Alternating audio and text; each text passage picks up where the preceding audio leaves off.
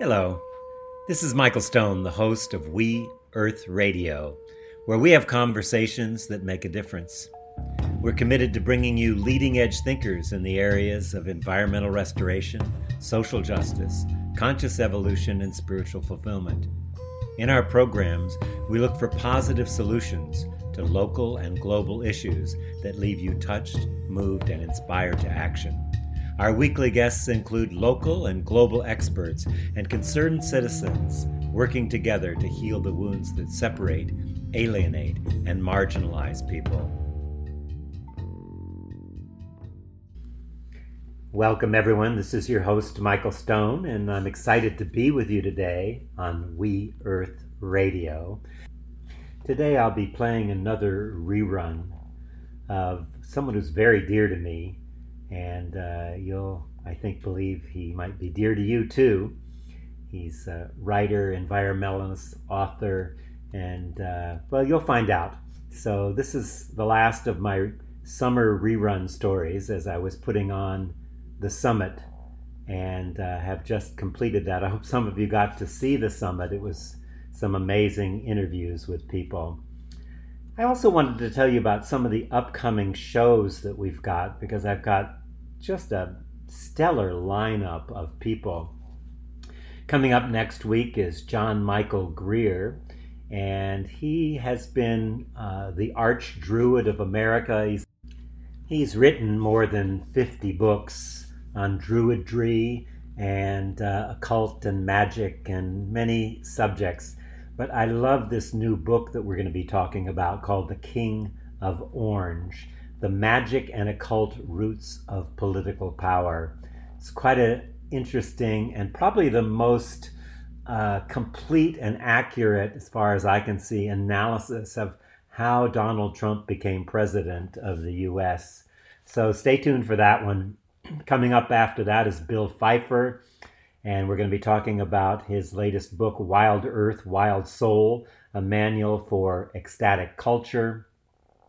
And oh, so many great people. I don't know if you've read any of Gary Zukav's books over the years. He, of course, became quite well known with the Dancing Wu Li Masters way back, I think, in the 70s, early 70s.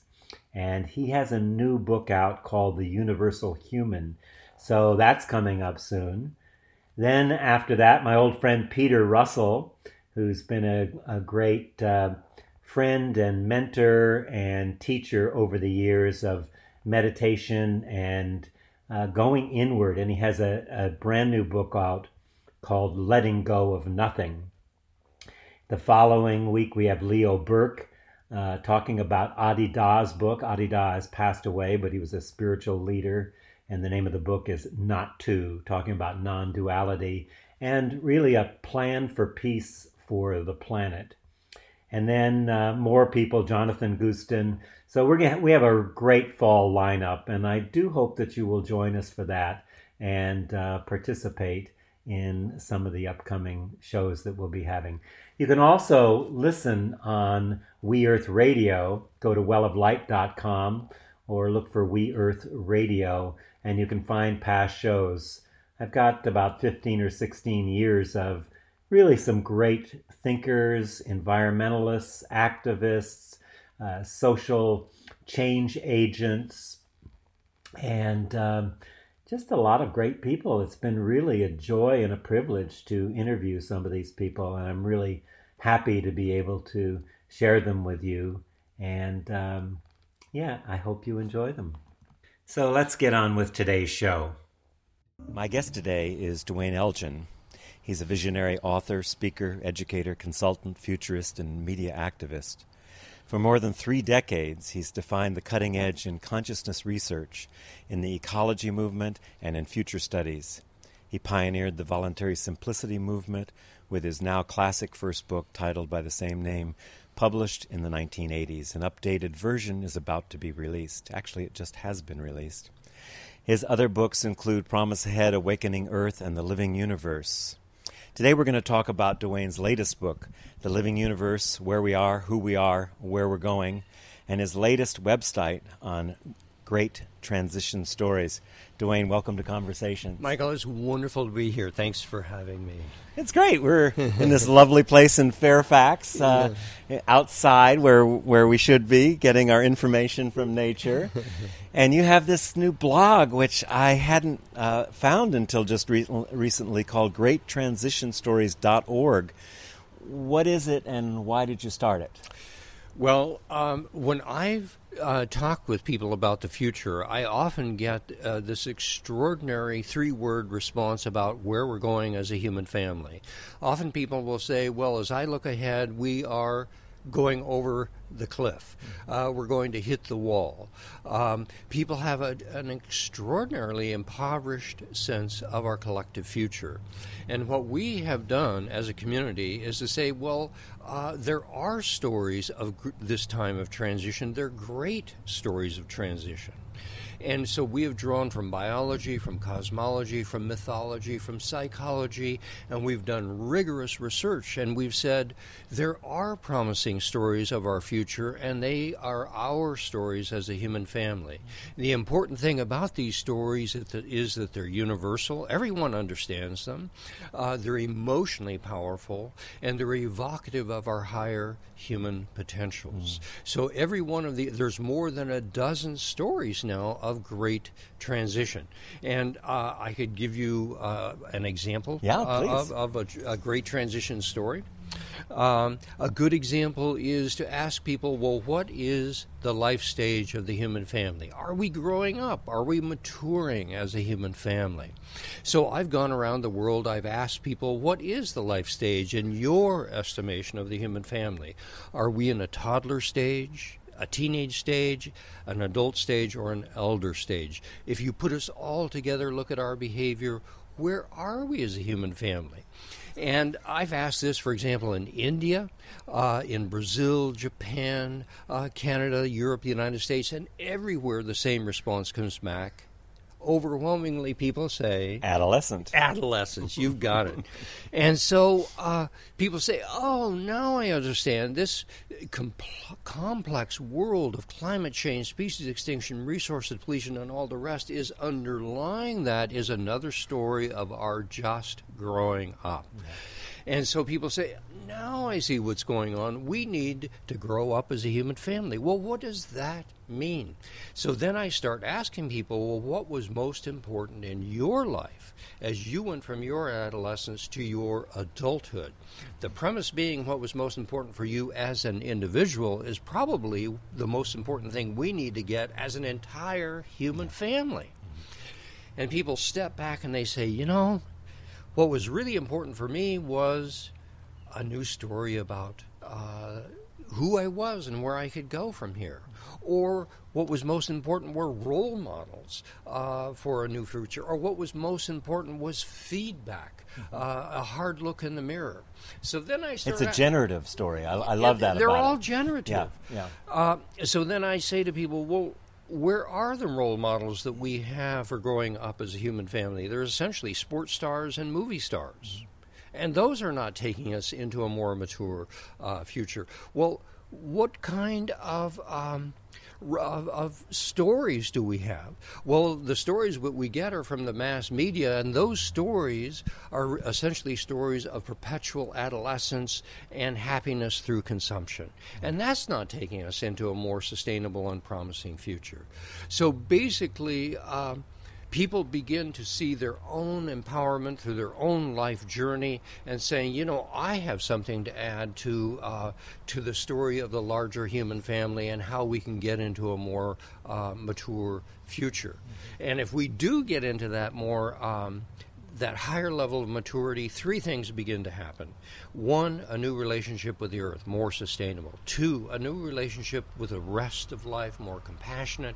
Three, a new relationship with the universe, a more sacred regard and appreciation for the living universe in which we uh, exist. Mm, beautiful. I'm reminded of in uh, your book, The Living Universe, you quote Thomas Merton talking about every thought and every action as a seed being planted and from you know someone who's been active for a long time in environmental and social justice issues, most of the focus, I, I would guess, more than ninety percent of the focus is on what's wrong not about where we're doing or what Right. we can do. So Right. that's a really powerful site. And and again, it's called um, the um, uh, greattransition.org, right? It's Great Transition Stories. Great. transitionstories.org. Great.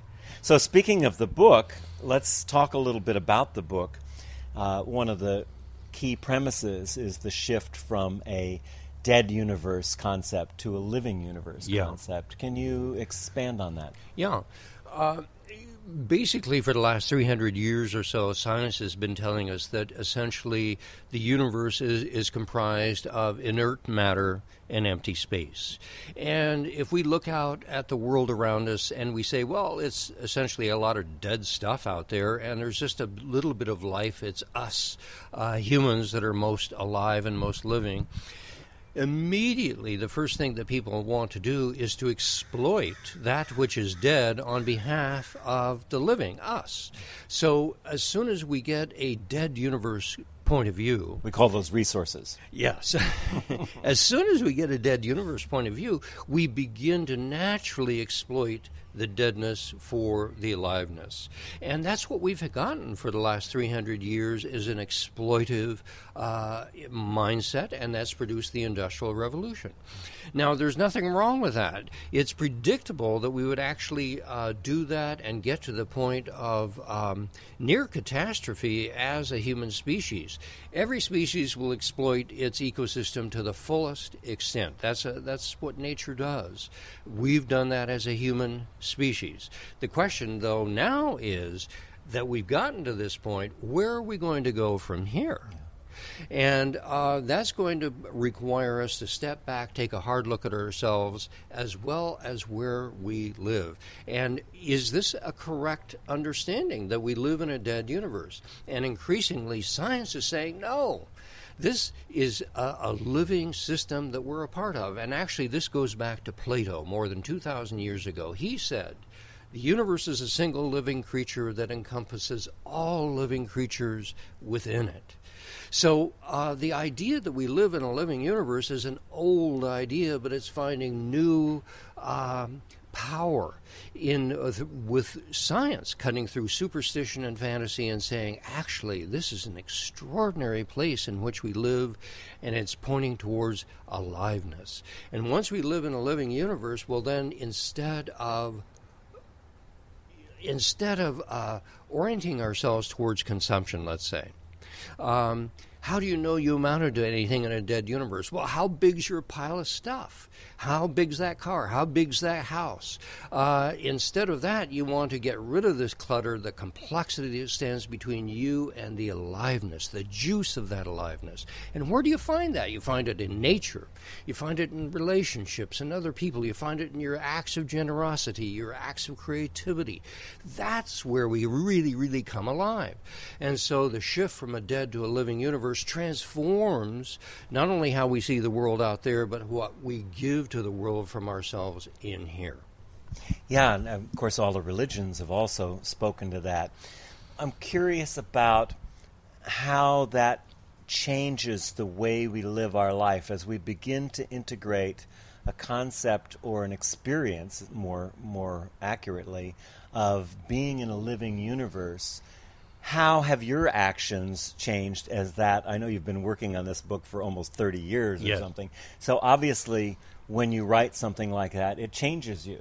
Indeed. How has it changed your being in the world? Yes. Uh, the, essentially, in the past, I thought, okay, if I live in a dead universe, basically all I've got here is my physical body. And I'm no more than that in a dead universe. That's it. But if the universe is a living system, then my aliveness participates in the larger aliveness of a living universe. And all of a sudden, my aliveness is not just coalesced within myself. It is it is participating. It is dancing with the aliveness of the larger universe. So it changes my sense of identity. It says I am not simply my body, I am my body, and I am the uh, feeling quality of connection with the totality of the universe around me, whether it's nature, it's other people, that we are dancing in this aliveness together and co creating uh, the world with that kind of process. Mm, yeah. So we're moving from what um, Alan Watts called a. Um, a skin encapsulated ego yeah, yes. to something that's very hard even to imagine that our being expands beyond our physical body into a living universe. And in the living universe, you talk about how 96% of the universe is invisible. Is invisible. And, uh, you know, of course, um, David Bohm talks about the expli- uh, implicate and explicate order, similar kind of uh, concept.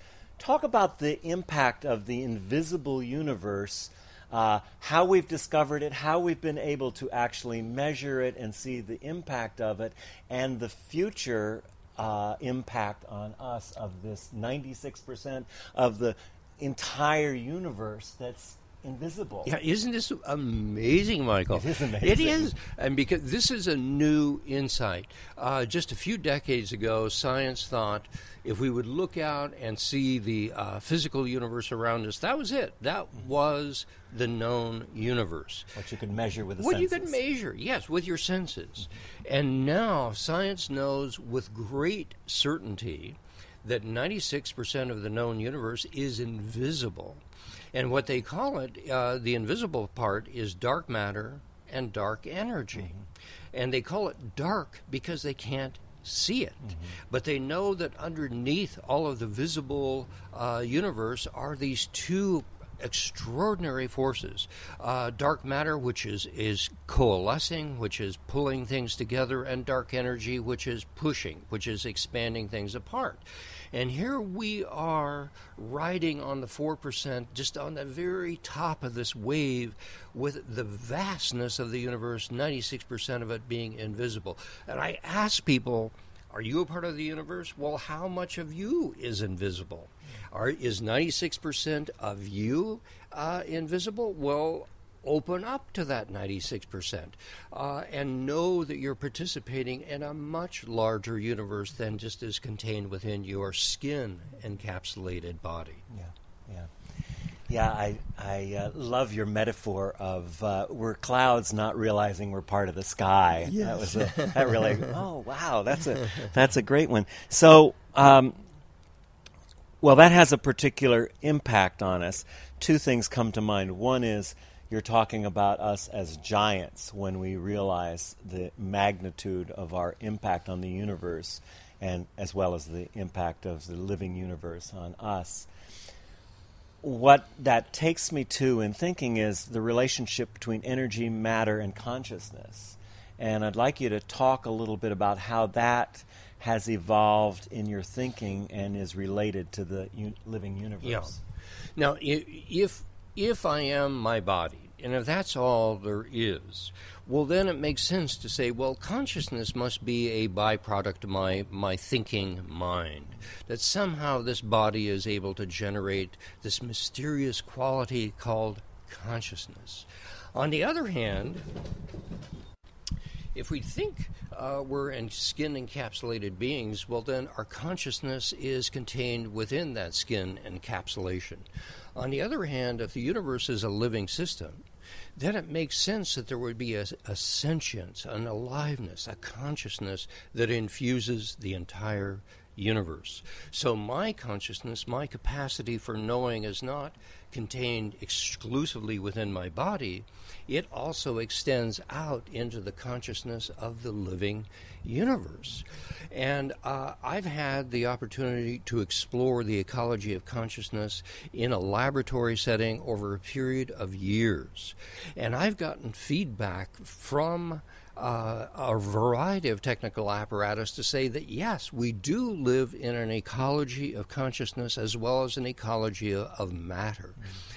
And we dance in that ecology day in and day out, whether we're, we realize it or not. Every time we meet someone, we are meeting not only the physical presence of that person, but the orchestration of their consciousness, the, the qualities of being that they present, they, bring, they bring uh, to the world.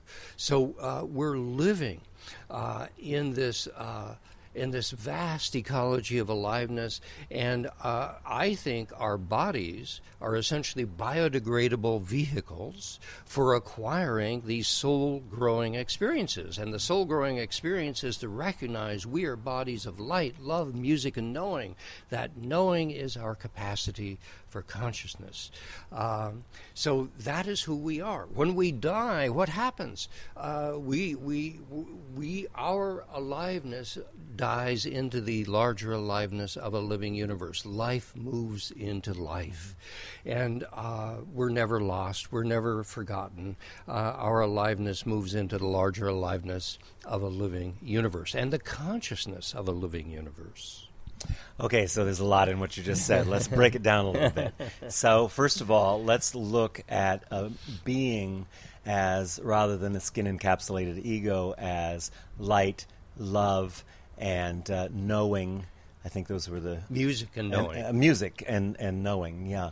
Um, so those are huge concepts. Let's let's break them down just so people are following. Great. What's behind your thinking there? Great. If we go to physics, uh, first of all, physics says uh, if we go to the very foundations of reality and what's now called string theory, that these strings are nothing material. Essentially, what they are are loops of energy. And these loops of energy vibrate, and depending upon the vibration of those loops, they come together, they aggregate, they accumulate into what we now see as physical matter.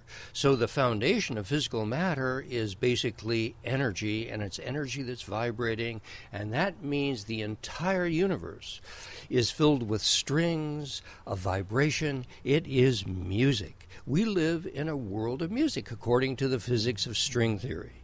Now, if that we would also coincide with the uh, Sanskrit, each each uh, sound of each word uh, om being the mother yes. uh, tone. yes. It. And and you know when you're in nature, like when I go up to the top of Tuolumne Meadows, uh, up above Tuolumne Meadows, and I'm laying by a lake there on the ground, I can really hear it loud.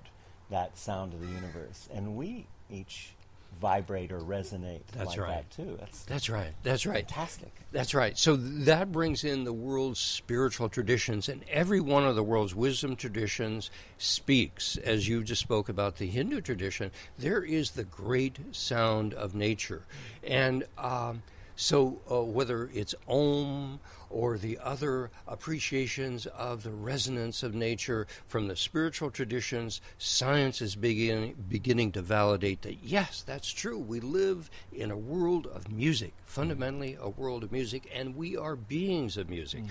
And every person we meet, as I said earlier, is an orchestration that we encounter. Every person has a unique uh, quality of music that they present to the world as their persona, their personality. So that's just one quality. We're beings of, of music as well as light, uh, love, and knowing. Mm-hmm.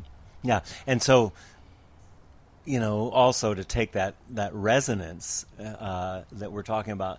Not only is it music, but the denser the resonance, the denser the form, or or relates to matter. Then yes. So, you know, something a rock is vibrating at a much uh, slower frequency than a human or than a you know a wind uh, whatever. So so we're beings of music we're beings of light say a little more about being a being of light okay that's been through every spiritual Indeed. major spiritual tradition Indeed. So uh, let's once again start with physics. Uh, physics says uh, the basic building block of material reality, one way to look at it, is that it's photons. Photons are the basic building block of the universe. And photons are, uh, you know, that is a quanta of light. So everywhere we look, we are seeing um, the building blocks of the universe as uh, as an expression of light. And if we go to the to the world of spirituality, uh, what does it say? It's, it talks about enlightenment. Mm-hmm. Uh, what is the light in the other person's eyes, their soul that we see? So once again, physics and spirituality, the wisdom traditions coincide to say yes, it is light, and you are a being of light, and we live in a world of light. And when we know that, we will become enlightened. Mm. So, um, uh, this is an extraordinary affirmation of, of, an entirely new dimension of uh, who we are and how we exist in this in this universe. And so, when we move to the knowing part, I think that's fascinating. Um, it, it, I, am thinking of the Heisenberg principle that you can't uh, separate the observer from what's being observed yes. and the impact. So, in essence, what that means is that um, that we are influencing the universe, and the influence the universe is influencing yes. us at the same time. How do you know that as a scientist? Well, uh, I've had the great gift uh, to spend three years in the in the early 1970s uh, working in one of the largest think tanks in the world, uh, exploring the ecology of consciousness. Um, and so I've had um, essentially instead of biofeedback, cosmic feedback. Feedback from systems to let me know whether I was fantasizing just within my own right. thinking mind or if I was actually connected uh, with, with various technologies that would demonstrate and give me feedback that I was uh, in a relationship with them. So, going back to what you're saying, we, our knowing is not simply uh, uh, contained within the skin encapsulated uh, body. Our knowing is as large as our perception. And if our perception opens up to a larger world, that is the world in which our knowing occurs. So uh, if we look out at a forest, if we look out at, at, at an, an, individual, let's say we look across the room at a lover and we feel something happening within ourselves, that is not only a physical response, there is an intuitive. Um, resonance that comes from the conscious knowing of our participation with that being in that very moment. And there's so many tests that now. I mean, Rupert Sheldrake's work and Dean Radin's work. So many Indeed. people have been measuring it and quantifying it in amazing ways. Yeah. Um, so I love what you just said a second ago. Um, and I'm going to say it a different way because I can't remember how you said it exactly. but basically, that reality is perception, but perception is also reality. That's a very big statement. You want to elucidate on the the implications of that statement? Yeah. Here's what it uh, deeply means for me. Um, years ago, when I saw myself as more of a physical being, I thought my role in the world was more to be dominating. That's the good white male perspective. Uh, here we are, uh, uh, let's dominate, let's succeed, let's achieve, let's stand above it all. And uh, what I learned in the laboratory is that domination doesn't work. And there's a physics to this. For every push, there's a, a, a, response. In physics, for every action, there's an opposite and equal reaction. And if I push on the universe, it's going to push back. So, what I learned, and it took me years to learn this, is that uh, domination doesn't work. What works is dancing. If we are willing to be in a conscious relationship with other people, with the rest of life, and we're not pushing on it, but we're willing to move with it, be in a participatory dance with it, it will move, it will dance with us. And that changes then how I relate to the entire uh, universe, it changes how I relate to myself. Yeah. I love Riane Eisler's uh, work, particularly around the shift from the dominator uh, model of the patriarchy to the partnership model. And basically, that's love. Yes. And one of the things we didn't talk about in beings of light and music and knowledge is you also say in this book, we're beings of love. Yes. What does that mean? Well, this is so interesting. If you take someone and they go, let's say, off to meditate uh, for, say, three years, this is not uncommon in the Tibetan tradition, for example. And you ask, well, you've sat there in meditation for three years. What did you find? Was it this gray hum of a mechanical universe that's really dead at the foundation? Is that what comes up? Or does something else emerge? And again and again, meditators will tell you that what emerges is an experience of the universe as a living system that has love at its foundations. And this isn't just confined to someone that goes off to a cave to meditate. In the United States, um, in the early 1960s, about 22% of the adult population said they had a profound mystical experience, a mystical experience where they found love at the foundations of the universe. Now, if we move ahead a, a, half a century to the 19, well, to 2009, instead of 22 percent, it's 49% of the American adult population has said they have had a profound mystical experience, including a sense of love being at the foundation of the universe. So this is a uh, an experience that is widely experienced, but is seldom acknowledged. Particularly in our materialistic culture, we don't acknowledge love at the foundation uh, of reality. We tend to just see it as a mechanical uh, system instead. I forgot who it was you quoted in your book, but I love the quote that love is an aware love is awareness that they're yes. yep. they're um, That's interchangeable. Jack, Jack oh, Kornfield. Kornfield right, he said, "I will tell you a secret. I will tell you a secret." Oh, I love this. He said, "Awareness and love are the same thing. Mm. That if you really become aware, what you become aware of is love at the foundation uh, and infusing the the whole universe. That's so exciting. It it, it um, reminds me. I, I, don't know if you read Brian's book, uh, "The Universe Is a Green Dragon." Uh, yes, Brian Swimme. Yes, but. Um, that book was just an incredible book for me because it brought such depth to the issue of awareness and and you know that that if we really pay attention to something, it is a loving of it. It's giving our entire full being to something. Yes. And um, if we're giving our entire being to recognizing the living universe around us, what's possible? Ah. It, it, it, transforms the human journey. You know, Brian Swimme, uh, one of his quotes that I love so much, Brian said, uh, the universe emerges out of an all nourishing abyss at every moment. Mm-hmm. Wow, it emerges out of an all nourishing abyss at every moment. So rather than just take the universe around us for granted, just assuming it's just going to be there, what he is saying, no this emerges moment by moment by moment as a self consistent creative whole, and it is presented to us uh, in its freshness, in its aliveness at every moment. And part of that presentation of aliveness is ourselves yeah. as well. We're co evolving. We're co evolving with In fact, a, you have living a great universe. part. I was gonna, I wasn't ready to jump there, but since you brought it up, um, I, I'd like you to do the contrast of the four steps that you talk about in the living universe of uh, both the human evolution and the uh, cosmic evolution and how they are aligned from the uh, self awareness through flow. Ah.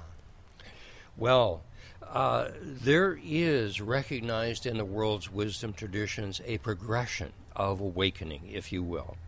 And the first step is to say, well, I'm, I'm here. And as human beings, we have a capacity for uh, reflection, for self reflection, and that's actually our name, Homo sapiens Sapien. sapiens, mm-hmm. which means we're not only wise, sapient, we're doubly wise. We know that we know. So the first uh, step is to move beyond the thinking mind. Uh, often we say, well, I'm a thought thinking about itself. Well, we're more than a thought thinking about itself because that is the skin encapsulated ego talking to itself. Right. The next step is to uh, is to relax, to open, and to allow a reflective consciousness, the mirror of consciousness, to be present in our lives and to witness our lives. Mm-hmm. And it doesn't matter whether it's meditation or psychotherapy, the first step is to be able to simply witness our lives, to watch our lives as we move through life. Mm-hmm. And that's bringing a reflective consciousness, consciousness. to bear. Mm-hmm. Now, if we cultivate that reflective consciousness over a period of time, probably a period of years, eventually the knower and that which is known merge. become one. They merge together. When knower and known become one, what we encounter then is a feeling of oceanic connection with the totality of the universe. We're a part of the wholeness of it all. And our knowing and the knowing of a living universe are inseparable.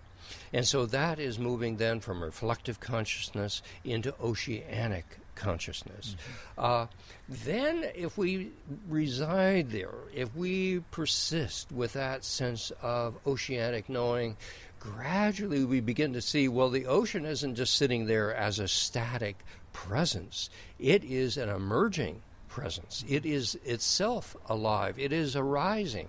And in the arising of that ocean, we see the arising of ourselves and that we can dance and move in that ocean. And then we move from the oceanic into flow consciousness. Mm. And our actions are a part of the actions of a living universe, and we both flow along together. And what I call that is reality surfing. So um, that's a more modern name given to what is traditionally called Tantra, which mm-hmm. is thread, which is following the thread of consciousness, mm-hmm. the flow of the universe as it arises moment by moment. So that's the sequence from, from a thinking mind into a reflective consciousness, into the oceanic awareness, and finally into flow, uh, flow awareness, flow consciousness. You mean we can just relax into it? We can just relax. It is here all the time. It won't go away. Oh, that's pretty amazing. Let's talk about the idea of the mother universe. I'm just so fascinated with the discoveries. Um, you know, you were talking about the dark matter, and of course, black holes are the dark matter, and the whole idea that there are wormholes to other universes, each one having billions of uh, galaxies, each of them containing uh, billions, maybe hundreds of billions of stars and planets within it that's constantly generating itself with this from this 96% of the the you know unseen energy. Yes. Just this is so extraordinary uh, the evolution of science just in the last few decades because we used to think just a few decades ago that the universe is everything that there is. Uh, that's it. Uh, the, our universe is the totality of all that exists. Now, in modern cosmology, the traditional, the norm, is to say, no, there isn't just one universe, out, the one we're living in right now there are probably an infinite number of additional universes. And every black hole on the other side of that is thought to be a white hole or the budding off or the creation of a new universe. And there are bla- there are billions of black holes in our universe at the center of every galaxy. And every black hole, if that is a seedbed for a new universe on the other side, what, what we're seeing is uh, just a mind blowing explosion of creativity of, of countless other universes being created in addition to our own. And so it's humbling to see that we are in this larger garden of a mother universe. The physicists call it the meta universe uh, or multi universe. I like to call it the mother universe mm. because we live then in a daughter universe that's a part of a, a much larger cosmic system sustained by the mother universe new twist on the Garden of Eden. Indeed, but it is a garden, and, and you, yeah. you know you can really see how if you watch things grow in your garden and they seed and they you know grow and expand. That's kind of the path that life is on. Yeah. Life itself is on. Yes, is this you know growing, expanding, uh, finding the the strongest way to evolve um, and expand. Yes, Absolutely. Wonder if it's ever going to start contracting. Well, uh, if the universe is a living system, you would think just as a human being uh, has a period of rapid growth and then it stabilizes and then it goes aging. through its aging process. Why not? Why wouldn't our universe go through a similar process? And at the same time, this greater garden is giving birth to many other universes. And so, if we want a home, we have a vast ecology in the mother universe of homes where we can move to. Yeah. Yeah. Ah, it just boggles the mind. Indeed. Um, one of the things you also talked about are the three paradoxes of our cosmic identity. And uh, I, I, found that fascinating the unity with diversity or uniqueness, the knower and the known, which we've kind of been touching on, and the being and becoming at the same time. Talk about those paradoxes a little bit for our listeners. Um, being and becoming. Uh, this is so fascinating that um, it's actually, uh, I think both are true at the same time. That's the paradox. That's the paradox. That's yeah, the paradox. Right. Both are true. Right. Uh, we're both uh, unique and a part of a larger whole.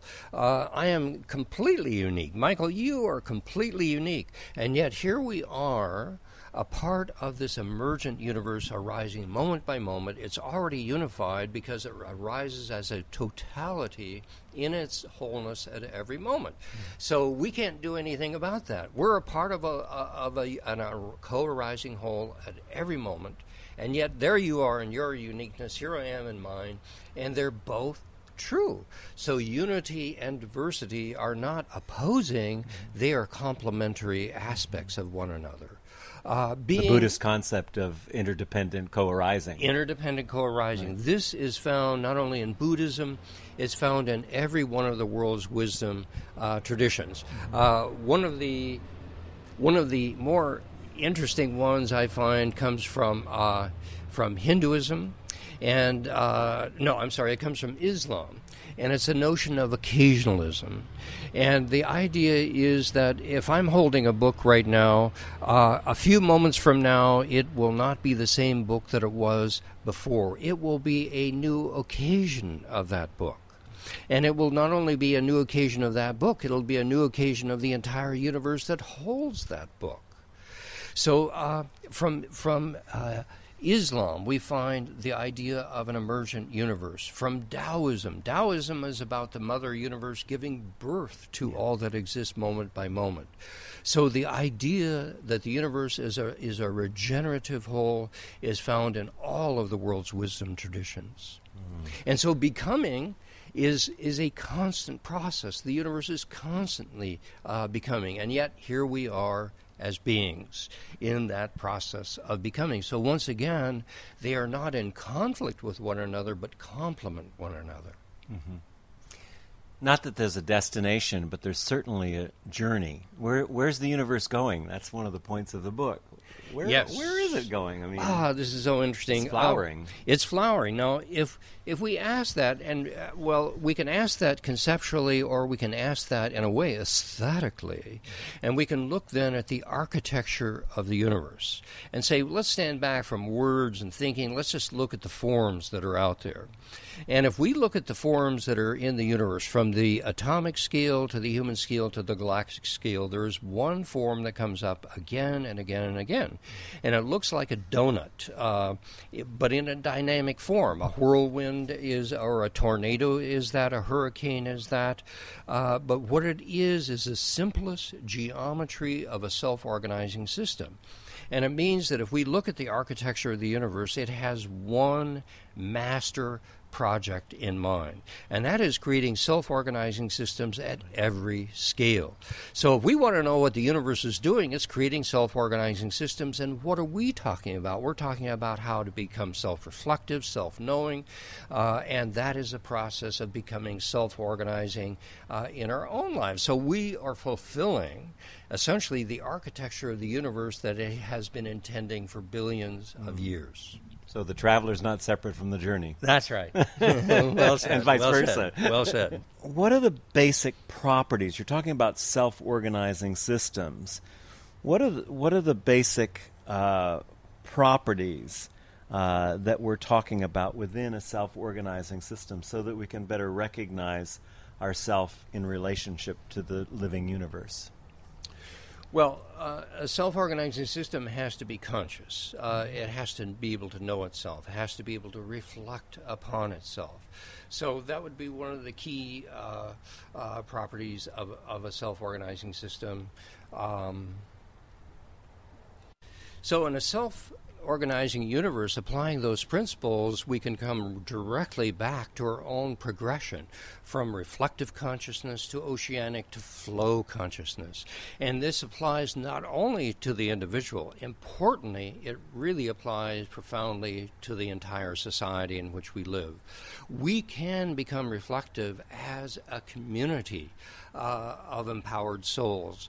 And uh, the, what I find just extraordinary right now is that we are acquiring the tools of mass communication, which is the mass mirror of reflective consciousness whereby we can see ourselves. And uh, at the very time we're moving into a, a period of, of, systems crisis, uh, as a species, we are acquiring the ability to see ourselves in the mirror of our own media.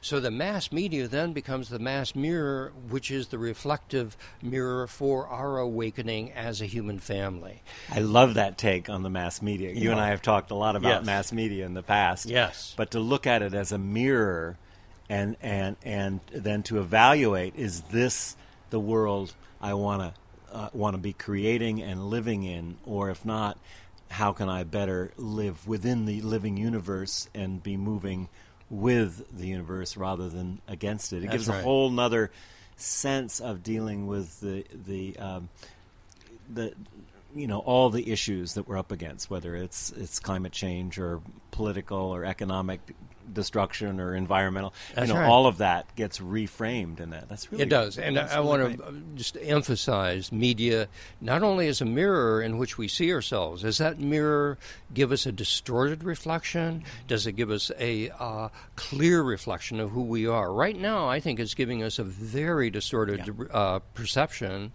of who we are. And it's really perpetuating a more adolescent consumerist mindset at the very time that we're we're giant, we're big beings in a in a living universe, and it's not affirming that. Now, secondly, the mirror, the media is also a window.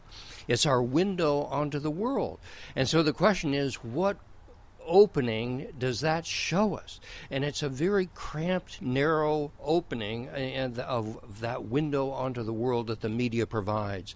And it's time for the media to become a more accurate mirror and also a bigger window onto a, a rapidly changing world. We're working on it.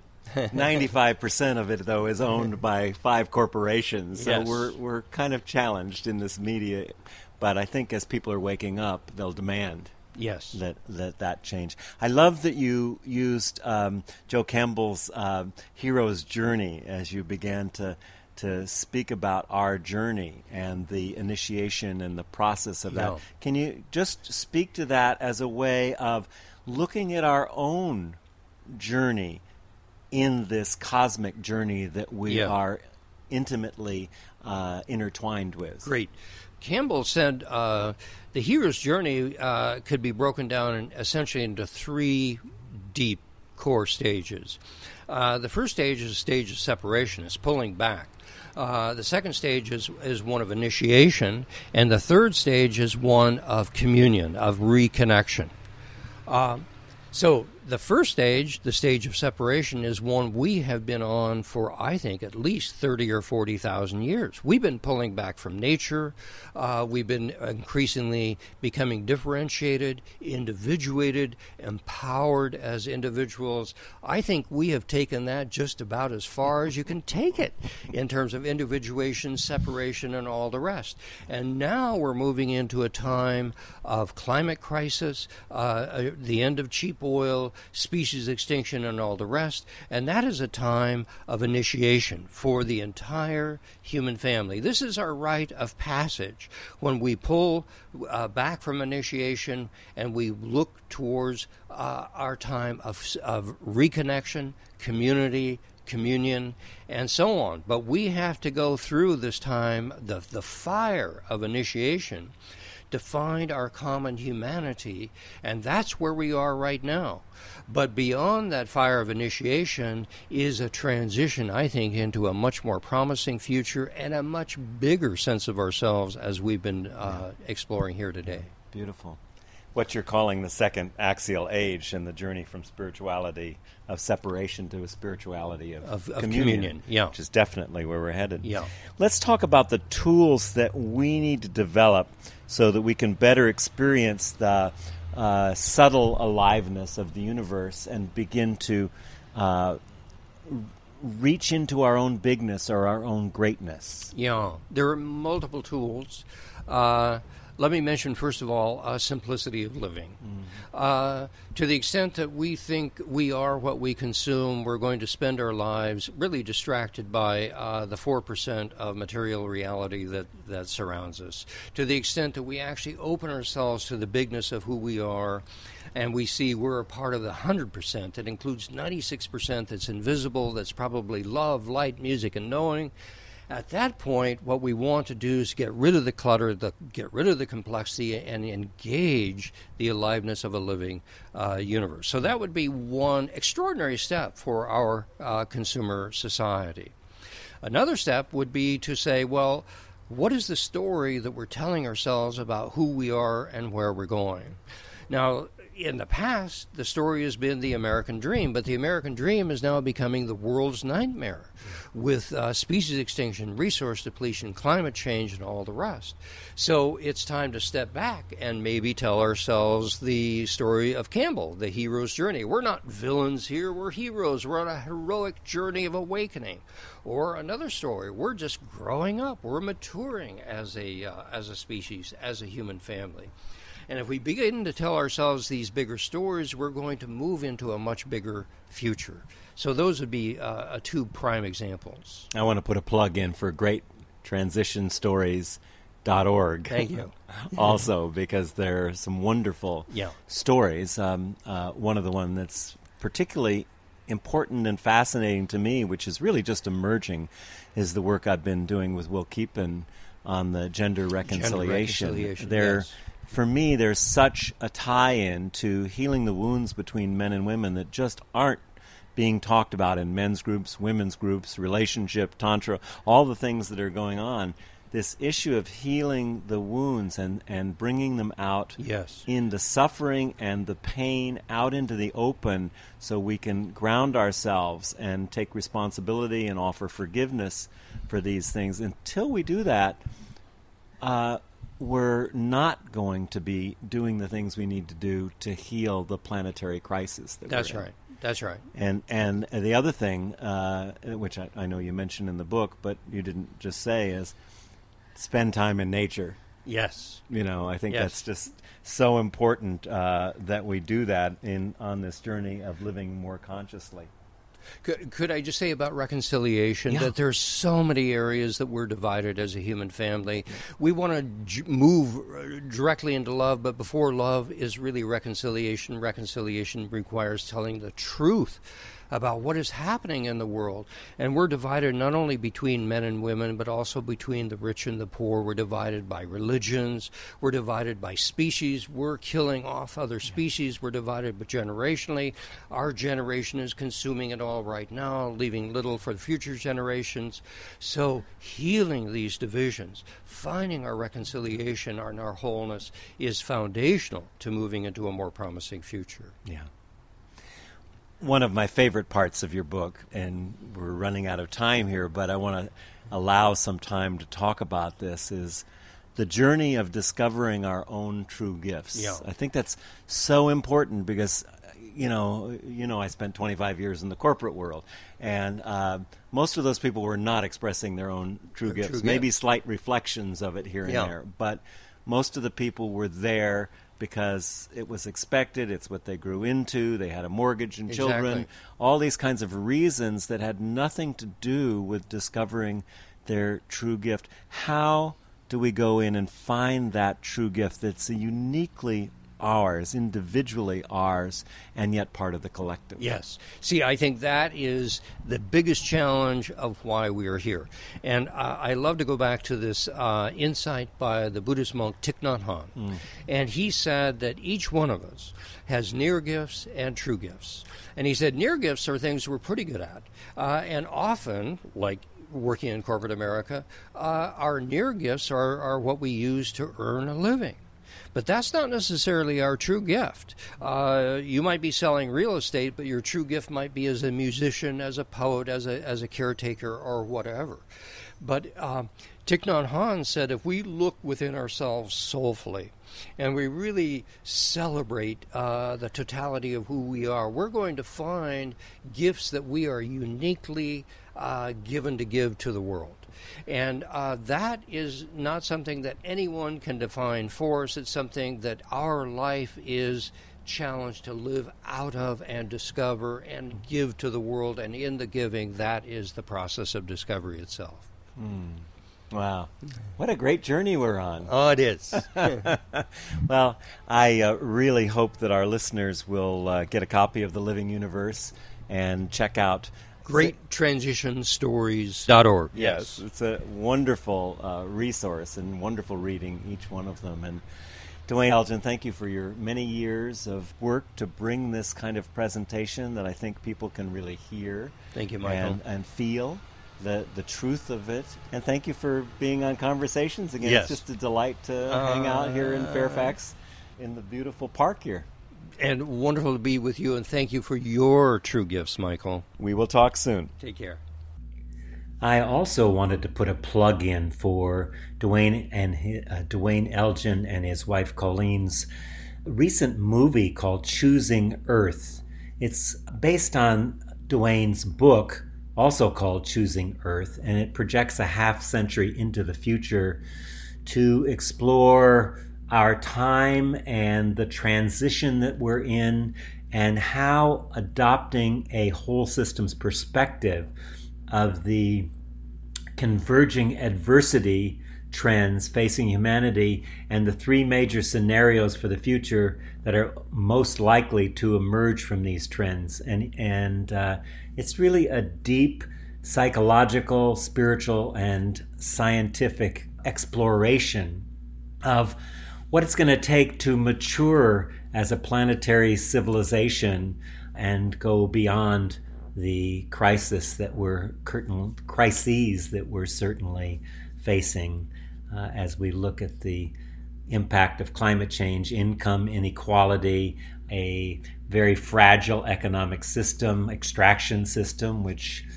as I often say, you can't have an economic system based on continuous growth with finite resources. Anyway, check it out, and uh, I'll see you next week. Thanks so much for listening. Bye for now.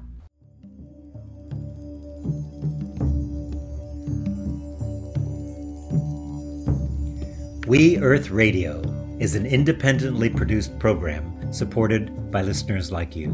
We are committed to bringing you leading edge thinkers in the areas of environmental restoration, social justice, conscious evolution, and spiritual fulfillment.